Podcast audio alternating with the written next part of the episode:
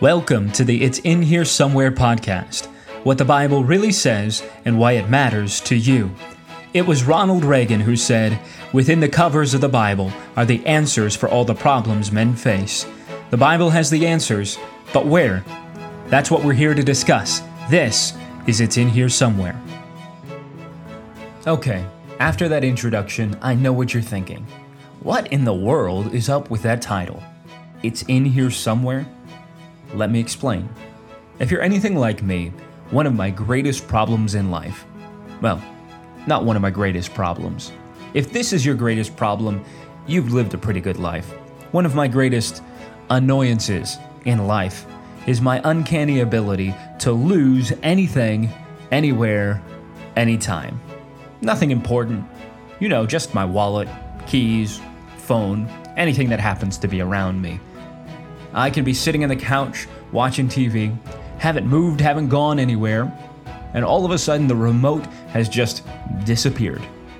I can set my phone down on the counter, go off to do something, come back to the same spot I know I left it, and it's just not there. And the frustrating part of it all is that I know it's in here somewhere. I just don't know where. And many times this is the attitude that we bring to the scriptures. We believe that the Bible has the answers that we need, but we find ourselves ill-equipped to find those answers and to search out the scriptures for ourselves. We believe that it has the answers, we just don't know where. In fact, there are two goals that I hope we can all reach together in this podcast. The first is a better understanding of who God is.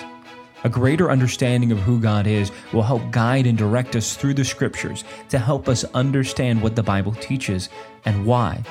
And secondly, I hope that each and every one of us is more convinced today than we were yesterday of the fact that the Bible truly does have all the answers that we need. We simply need to look, because the answers are in here.